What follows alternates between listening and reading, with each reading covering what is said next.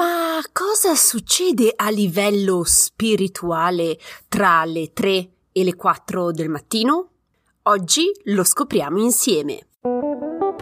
Benvenuta al mio podcast Viaggio alla scoperta della spiritualità.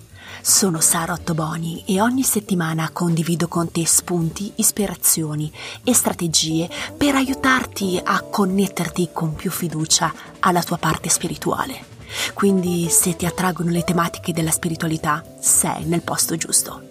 Sei pronta ad iniziare il viaggio alla scoperta della tua spiritualità? Iniziamo!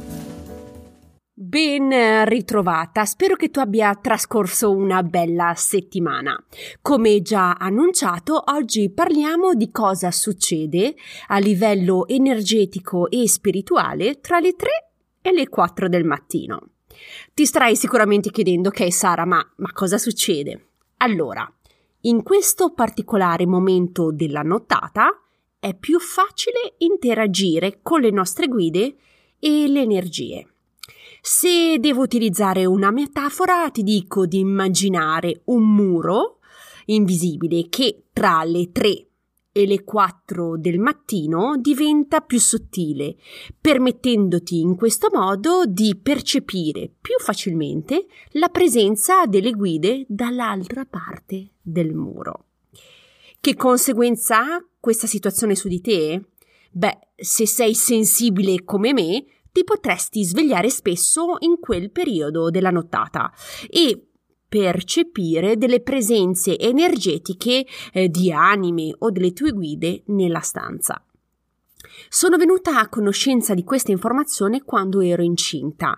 Eh, mi svegliavo sempre verso le 3.45 del mattino, in quanto Focaccino si muoveva tantissimo nel ventre.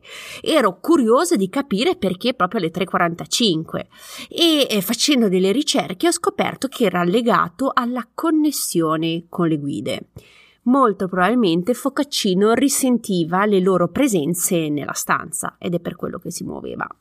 Sai perché ho deciso di trattare questo argomento oggi? Perché la scorsa settimana una mia cara amica di Roma ha condiviso con me la sua paura di svegliarsi alle 3 del mattino, perché non vuole assolutamente interagire con le energie durante la notte, soprattutto se sono negative.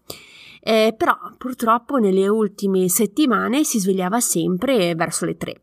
Se non vuoi essere disturbata durante la notte, ora ti indico alcuni consigli che potresti utilizzare se ti svegli a causa delle presenze eh, energetiche, ok? La prima cosa è chiedi all'energia di andarsene. ti starai chiedendo, ah sì Sara, hai scoperto l'acqua calda, eh? Beh, hai ragione, può sembrare ovvia questa frase, però non è così. E ora ti spiego. Non è il fatto di dire all'energia di andarsene, è riaffermare forte e chiaro che tu sei in controllo, sei in casa tua e decidi te se interagire o no con le energie e soprattutto quando interagire. Dicendole di andarsene, riaffermi che sei predisposta ad interagire secondo le tue modalità e i tuoi tempi e decidi tu quando interagire e non, se- non segui i loro bisogni. Ogni volta che ho avuto questa attitudine, le energie, vortex, anime, orbite se ne sono andate via immediatamente. E anche la mia amica di Roma è successa la stessa cosa, se ne sono andate immediatamente. Però, sai cosa faccio prima di dormire per assicurare una nottata ristoratrice a me e alla mia famiglia? Prima di addormentarmi riaffermo che non voglio essere disturbata e questa direttiva vale per me e per tutta la mia famiglia. Accetto solo e esclusivamente delle guide o dell'aiuto che rigeneri il mio fisico e il mio mentale durante il sonno. Punto e basta. Però voglio sottolineare un punto molto importante per me. Io faccio questa dichiarazione non per precauzione, cioè io non sono in difensiva, ok? Io sono la boss di casa mia e decido io e sono in controllo di come voglio passare la nottata, ok?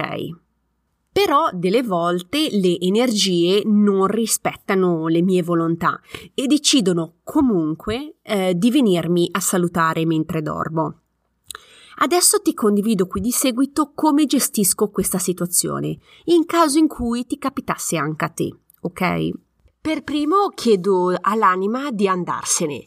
In seguito respiro profondamente e visualizzo di emettere dal mio petto una luce bianca che si propaga in tutto il mio appartamento con un unico obiettivo. Allontanare tutte le energie e mandarle fuori di casa.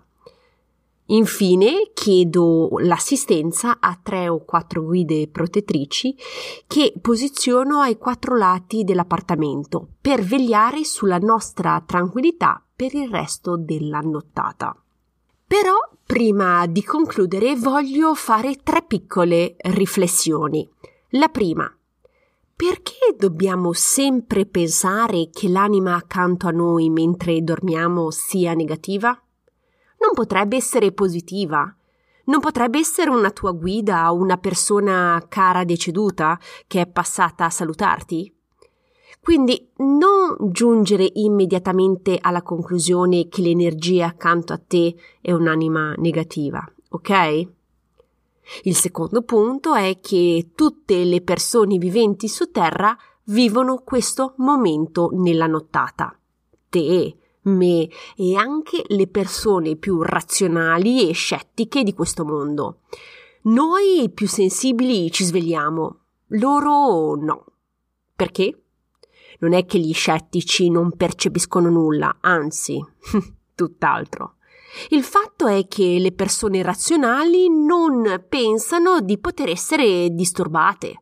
È la loro attitudine. Perché non possiamo usare anche noi la loro stessa attitudine durante la notte?